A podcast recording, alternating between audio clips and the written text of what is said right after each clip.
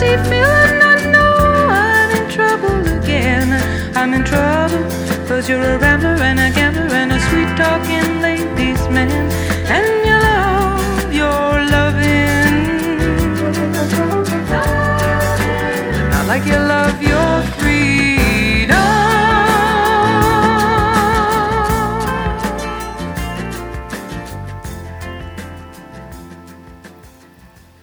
Welcome. This is Michael Volkov, and this is episode 244 of Corruption, Crime, and Compliance. And our episode today is a discussion on how to build a compliance program dashboard. Hello, everyone. Eh, great to uh, be back with you. Still in Sicily here, enjoying the hot weather, the ocean, the food, the people. Um, and uh, I sort of had mentioned before the the idea of getting to the issue of a compliance dashboard and what uh, and defining it and ta- and talking about uh, how to put one together. Um, and this is a topic that you know every compliance professional has to address in one form or another.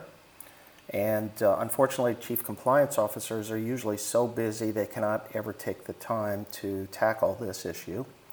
But it's a real practical issue of importance. And let me define some of the terms, and so we can sort of discuss, uh, you know, outline what we're going to discuss here.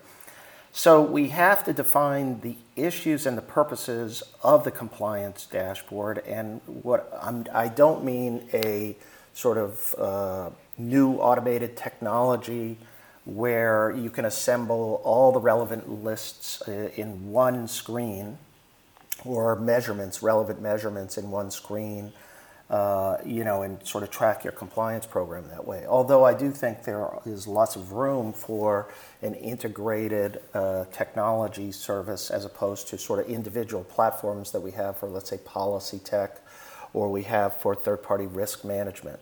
What I'm talking about, though, is starting on what is it that we monitor on an ongoing basis uh, to see uh, how our compliance program is doing, uh, whether we're meeting certain objectives, uh, and uh, so to sort of take the pulse of the compliance program and the issues that should be identified as you're going through that. So we have to, and, and the problem with this is that each company is different. Each organization is different in terms of their access, their kind of compliance data that's generated, their access to it, what automation uh, services are available. And so we have to consider the exact means by which the data can be collected and made available then to the chief compliance officer. And this could vary, like I said, across organizations and uh, will depend on sort of your IT system and your compliance technologies. Um, some systems and products can collect and report data on an ongoing or regular basis, uh, and uh, CCOs have to come up with a wish list of data that they would like to monitor, but then face the reality of access and technology, which may create some limitations. So, my outline of issues here assumes that IT does not limit access or restrict the frequency of reporting. Uh, we're sort of dealing in a what I would call the basic perfect world. We've seen rapid changes in technological capabilities, and I expect we're going to see many more. Uh, and CCOs have to stay current on these capabilities and adjust their monitoring dashboard uh, in response to those trends. So let's start with a basic list of topics that we should ideally include in the dashboard. Depending on the organization's risk profile, the industry, its geographic footprint, and related uh, factors, this list may change. But within each issue, then we're going to talk about measures, specific measures that can be changed uh, based on individual circumstances. So, with all those caveats, here's a basic, and I mean basic list. You may have other items that can be included or subject areas uh, which are important to you based upon your particular business or uh, risk profile. Um, so here's the basic list incident and investigation tracking, uh, employee discipline, uh, compliance communications, um, training, uh, culture measurement or tracking, conflicts of interest, third party risk management, policies and procedures, internal and financial controls uh, beyond charitable contributions, political contributions, and gifts, meals, and entertainment. Uh, governance uh, measurements of, board, senior management, and compliance committees. And finally, uh, but very importantly, is uh, risk assessment, monitoring, and mitigation status. Now, it's easy to add several other topics to this list, such as mergers as acquisitions, if this is a part of your company's business strategy, or add an ethics and compliance highlights section to capture certain events that may not occur each period but still need to be tracked. So let's start with, and I'm going to go through each of these topics, and let's start first with incident and investigation tracking. And I could, for each of these, we could have a whole podcast to discuss sort of some of the issues that come up. So I, I, and I don't mean to belittle any of the more serious issues, but I did want to get sort of a, a, a quick summary of each of these issues. So the monitoring of incident and invest, investigation tracking would center on the opening of matters, in quote, which would be defined to include incidents and investigations. Incidents are uh, occurrences or incidents that uh, do not rise to the level of warranting an internal investigation, be it by human resources, by compliance, legal, whatever. And that's to distinguish between these incidents that result in an investigation and those that do not require an investigation, such as, a, let's say, a routine employment matter that was handled without an investigation. For each matter, for each incident or each, uh, you could say, the following issues would be tracked on a regular, be it weekly, monthly, quarterly, depending upon your reporting uh, capabilities and access to data capabilities. One, the status of the matter, okay, open, pending, closed, substantiated, unsubstantiated. Two, the type, in other words, what kind of incident is this? Is this a human resources?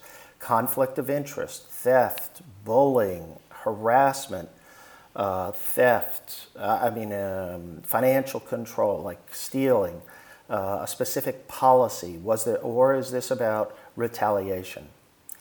Three, the category of the alleged actor, or the actor that's being, is the subject of the incident employee, manager, executive, senior executive, board member. Four, the source of concern. Where did this matter come from? A hotline, anonymous, human resources, compliance, legal, business, a compliance application, for example, where it could be a internet report uh, or another source. Five, the geographic source, the region and the country or the line of business, the geographic division of the business. Let's say it's a Russia operation or something. Six, line of business. And seven, feedback, which would be satisfaction ultimately of the source or the complainant with the process in the reporting of the incident and the resolution of it and the entire process. So that's just a basic outline of incident and investigation tracking. Let's go to discipline. For each matter, again, the disciplinary process should be monitored to include one, time to close, from matter initiation and opening to resolution. Resolution, verbal, written, suspension, resignation, discharge, or other. Category of uh, actor, again, employee, manager, executive, senior executive, or board member. Four, review and approval. So, was this approved? Approval of resolution was by human resources, a disciplinary committee, senior management, board of directors, or other. Five, geographic, okay, country, region. And six, line of business. Okay, the next one is compliance communications. To track communications messaging, CCOs should track one, sources. Uh, who is it that a, provides um, a communications, whether it's in person or electronically through, let's say, email, newsletters, uh, speech, all hands meeting, anything like that. So the sources are senior management, middle management, legal, compliance, and other sources. Two would be the type oral, written, electronic. Three, geographic is a, a region, a country, or it could be the entire operation. Four, the line of business. And five, some kind of tracking mechanism for electronic communications, clicks, opens, uh, links that are included within the uh, communications where they opened, how many times, those types of things, and how many clicks are there on the message itself, uh, if you're capable of doing that, to see how much of a response there was, or was the email even opened, for example. Uh, training, let's go to training now. Now, to measure training and the operation of the training program, remember that we're looking at providing a training program that addresses significant risks or you're tailored to your risk profile to an audience that is um, that handles or faces that risk. And we want to try to make sure that there's testing to make sure that people are learning what they're supposed to be learning and we want to get feedback from the employees so, one would be number, employees who have been trained on a specific topic. In other words, break down the training by topic code of conduct, antitrust, anti corruption, sexual harassment, discrimination, things like that, workplace safety, other types of things.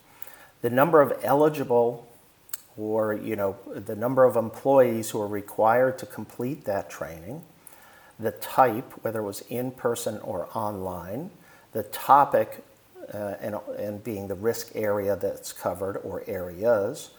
Uh, the, the number of hours per employee is five. Six, the testing, the number, success rate, and percentage of successful testing. Seven, geographic, again, country, region, area eight, line of business, and nine, a survey of some sort to get employee feedback, data coming back from the employees. Was the, was the training helpful? Did you learn anything? Uh, and what improvements do you suggest? Another important uh, factor is culture tracking. And this is obviously one of my pet issues, and you've heard me talk about it a lot, is to measure on a regular basis uh, the nature, your, your culture, your company's culture, and report on that on a quarterly basis, at least something each quarter to the board or audit committee or compliance committee. And this could include surveys, it could include um, uh, focus groups, uh, group meetings, any type of situation where, or interviews, you could even have an interview program as part of a culture assessment or culture monitoring process. So, uh, for culture tracking, we look at surveys, is number one, annual, quarterly, pulse type of surveys. Uh, uh, focus groups would be another thing to track in terms of how many we're doing, how, wh- where, what employees are attending those. Two, results on key factors results on key factors of, let's say, perception, knowledge of perception of the company and its leadership, perception of the mid, of the manager, the immediate supervisor, knowledge of misconduct, reporting of misconduct, and other factors that are usually uh, included in survey questions so that you can sort of track on these key factors. We'd also look at geographic areas, of course, and line of business. Remember, Culture does not have to be across the whole organization. You don't have to survey everybody all at once. You can also send out pulse surveys to, let's say, certain offices, certain regions, certain lines of business. Okay, let's go to another important issue that's conflicts of interest. And assuming that a company maintains some kind of automated conflict of interest disclosure program, and there's some kind of internal oversight committee function that's available for conflict of interest issues that could come up. Uh, the CCOs, in my view, should collect an, a number of items here. One would be the number and type disclosed of conflicts, potential conflicts.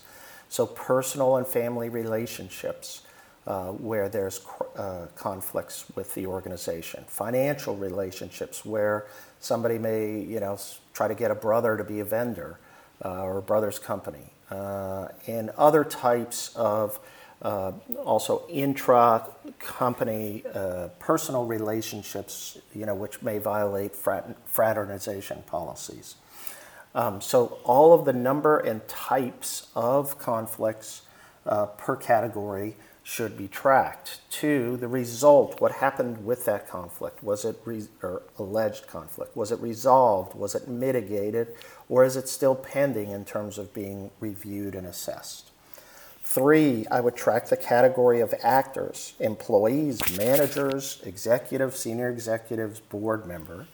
Four, the source. Now, we could have the source being the self disclosure through the automated program or any other type of self disclosure where somebody comes, let's say, to compliance and says, I want to, you know, I think I may have a conflict with this. Uh, and the source could also be a, a complaint, a third party complaint uh, about what is perceived to be a conflict of interest or uh, some behavior that seems to be a conflict. And the complaint should be tracked as to anonymous or identified and where it came from. Uh, then I would do your usual geographic source with countries and regions and line of business uh, again. So that's sort of our first uh, five or so. I have some more to go through. Um, and remember, these are all important sources for feedback, internal data, communications. We're looking at it, um, and we should track the trends of these. Uh, of this data in terms of as we go along. Let's say we're collecting it each month. Track the trends. You start to go with the trends. And at some point, I would bring in some benchmarking against uh, comparable organizations to the extent you can find data like that. But there are data sources for that in terms of benchmarking uh, certain things from compliance programs. Um, and the compliance dashboard, as you're monitoring all of this, is an important part of this feedback loop. So let's go to a few more now policies and procedures. Assuming that the organization has adopted a policy management program, often using an automated program, for each policy, a CCO should track one, subject, legal, compliance, safety and health, human resources, antitrust, anti corruption, trade compliance, whatever the subject is. For each subject, the last review, the review of the policy revisions that were adopted, what, if there were none or some, and updating when it's up next for review. That's the future review category. Four would be new policies uh, or policy or new policies. Five would be internal dissemination, communication, posted on an internal website, posted on an external website. And to the extent we can do this, let's track the data, the clicking data on internal website by policy, user, and other data available. If, for example, within the policy itself there are certain links, and we can track how many people are uh, clicking on certain links that may provide important information as to whether or not people are reading and what are they reading in the policies and procedures. Third party risk management is another big topic, and uh, ad nauseum, ad nauseum, people uh, have talked about this. But assuming an automated platform, which is really an operational minimum, CCOs should be able to generate a, a number of important data sets from this. One, number, type, and status. In other words, the total of third parties, how many new third parties, let's say in the last period, pending, uh, how many have been renewed, and then the type uh, agent, distributor, reseller, dealer, vendor, supplier, and other direct or indirect categories. Two, the risk level that was assigned. Three, the geographic location and changes, whether it's US, international region, and country.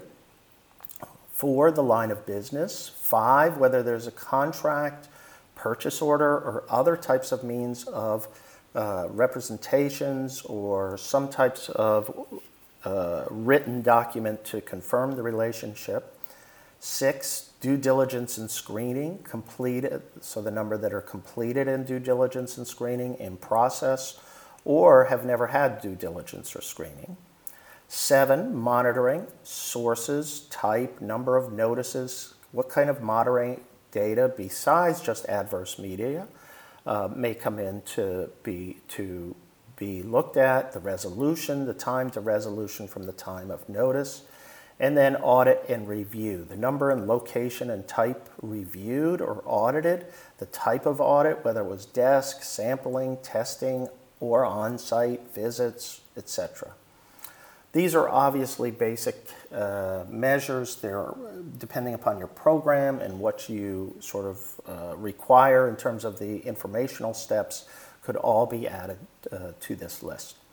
Financial controls. Now, depending on the risk profile, there are a variety of internal controls that can be monitored. For example, assuming that the CCO's company relies on a network of distributors to resell its product in another country, and assuming that specific controls exist with respect to, let's say, discounting, let's say there has to be approval by a discounting committee, rebates, a rebate program that has to be adopted and approved, marketing allowances for various types of distributors, control testing then could be used to track to ensure compliance with internal procedures, such as a discount or rebate approvals or marketing allowance audits. Additionally, specific con- compliance controls might exist with respect to charitable contributions, political contributions, gifts, meals, and entertainment reimbursement, and these can be tracked for control testing purposes. And with respect to third party risk management, invoice to payment processes for third party representatives, but also for all the vendors and uh, suppliers, uh, should be implemented and then tracked for compliance purposes. For example, a specific third party should be monitored for issues such as the existence of a contract or purchase order, whether there was review of the invoice or purchase order, and approval process and the payment process confirming the payment. Again, these are interesting areas uh, where compliance and finance kind of overlap. And there's a, there's a compliance risk involved, for example, in discounting or rebates with distributors. We've seen that. Or discounts that are not passed on by the distributor then to the ultimate customer. And then in that situation, we run into problems uh, with slush funds that may be uh, created. Couple of others before we uh, wrap up here. Board, senior management, and compliance committees. It's important to measure governance activities relating to the oversight and monitoring of the ethics and compliance program, starting with the board and continuing with senior management compliance committees. The number, uh, a compliance committee if you have one, uh, the number of meetings, the length of time, and topics covered should be tracked. Finally, but really, one of the more important areas is the uh, risk assessment and the mitigation and adjustment of the risk profile in response to changing circumstances. The CCO tracking function in this area corresponds to broad enterprise risks. In many cases, the risk enterprise function should focus on the top 10 risks for measurement and monitoring purposes. As an example, the top 10 risks could include anti corruption, antitrust, code of conduct violations, data privacy and protection, employment and labor relations, environmental health and safety, export compliance, financial reporting, SOX and tax compliance, quality and regulatory product integrity, and third party risks. So, for each of the top 10 risks that you identify in your current risk profile, the initial collection would focus on five specific issues for that risk. Overall risk status, you know, is it high, medium, low, or whatever type of uh, measurement category you want to apply. Liability exposure. What's the liability exposure? What's your reputation exposure? What's your regulatory exposure? And then finally, what's the impact to the business operations? And then by risk uh, category, a second set of uh, uh, data should include the number of incidents relating to that risk, any disciplinary actions or investigations uh, relating to that risk, violations of laws and regulations and resolution, how did it get resolved, policy reviews that were uh, uh, instituted as a result of a change in risk the last risk assessment in terms of the top 10, and then other mitigation strategies through training and then through um, legal and compliance measures in terms of communications, written certifications, uh, written uh, warranties from a third party, for example. All of these things should be tracked, and these are probably captured in other areas uh, that we've already talked about, but should be tracked in terms of mitigation strategies. And any that are not tracked uh, in the prior categories would be added here. So that's a quick overview, and uh, I know it's pretty quick, uh, but I did want to get some ideas out there and at least generate some thoughts on how to get at a compliance dashboard and how to measure and uh, how to look at data. Uh, this is just a basic starting point, and obviously each organization is different. So uh, I wanted to get this started, at least in terms of some thoughts on your process and thoughts on your approach to this uh, kind of interesting issue. So, thanks again. Uh, we'll talk to you next week. Hope you are staying safe, staying healthy, and enjoying. Uh, we're coming to the close of summer soon, but hope everything is going well. Talk to you soon. Thanks again for listening to Corruption, Crime, and Compliance. Please subscribe to the podcast series. The Volkov Law Group believes that every company should have a robust ethics and compliance program. Experience and research show that ethical companies are better performers in the global marketplace. You can learn more about the legal and compliance services we offer at our website, www.volkovlaw.com. You can also follow our award winning blog, Corruption, Crime, and Compliance, and our podcast series. You can contact Michael Volkov at his email address, mvolkov at volkovlaw.com.